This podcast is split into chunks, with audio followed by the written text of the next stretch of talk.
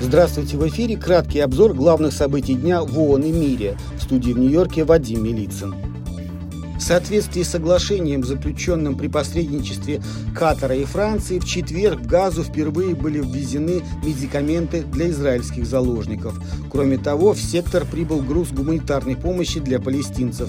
Гуманитарное агентство ООН предупреждает, что доставляемый в Газу объем продовольствия и предметов первой необходимости по-прежнему катастрофически недостаточен для удовлетворения основных потребностей населения. В своем последнем обновлении, опубликованном в среду вечером, Управление ООН по координации гуманитарных вопросов сообщила о продолжающихся интенсивных бомбардировках оккупированной территории и ракетных обстрелах Израиля со стороны палестинских вооруженных группировок. Генеральный секретарь ООН глубоко обеспокоен недавним обменом ракетными ударами между Ираном и Пакистаном, которые, по сообщениям, привели к жертвам с обеих сторон. Об этом заявил в четверг пресс-секретарь главы ООН Стефан Дюжарик. Антонио Гутерриш настоятельно призвал обе стороны проявлять максимальную сдержанность, чтобы избежать дальнейшей эскалации напряженности. Генеральный секретарь подчеркнул также, что все проблемы безопасности между двумя странами должны решаться мирными средствами путем диалога и сотрудничества.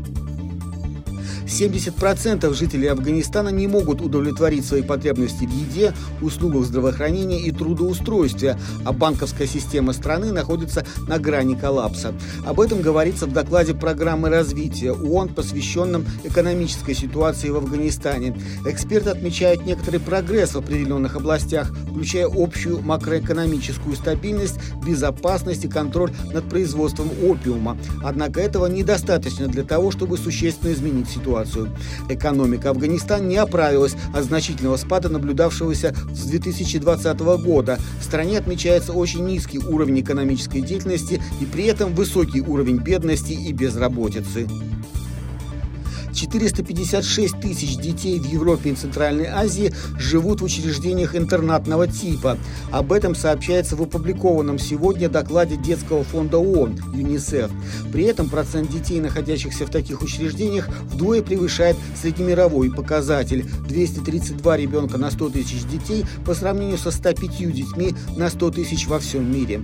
В Западной Европе зафиксирован самый высокий показатель численности детей в интернатах – 290 94 ребенка на 100 тысяч детей, что почти втрое превышает среднемировой уровень.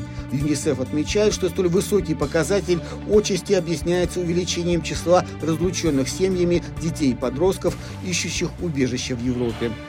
Это был краткий обзор главных событий дня в ООН и мире. Всего вам самого доброго.